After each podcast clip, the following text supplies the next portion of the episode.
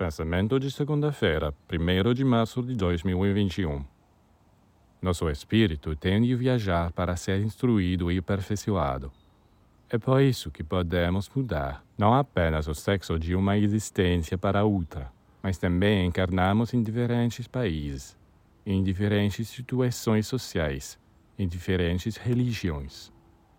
Então, que significado podem ter no final o fanatismo, as ideias de nacionalismo, a luta de classes, a luta pela verdadeira fé. Objetivamente, não há uma base sólida para isso. O espírito viaja através do espaço. São os seres humanos que, em sua cegueira, criam artificialmente separações entre raças, culturas.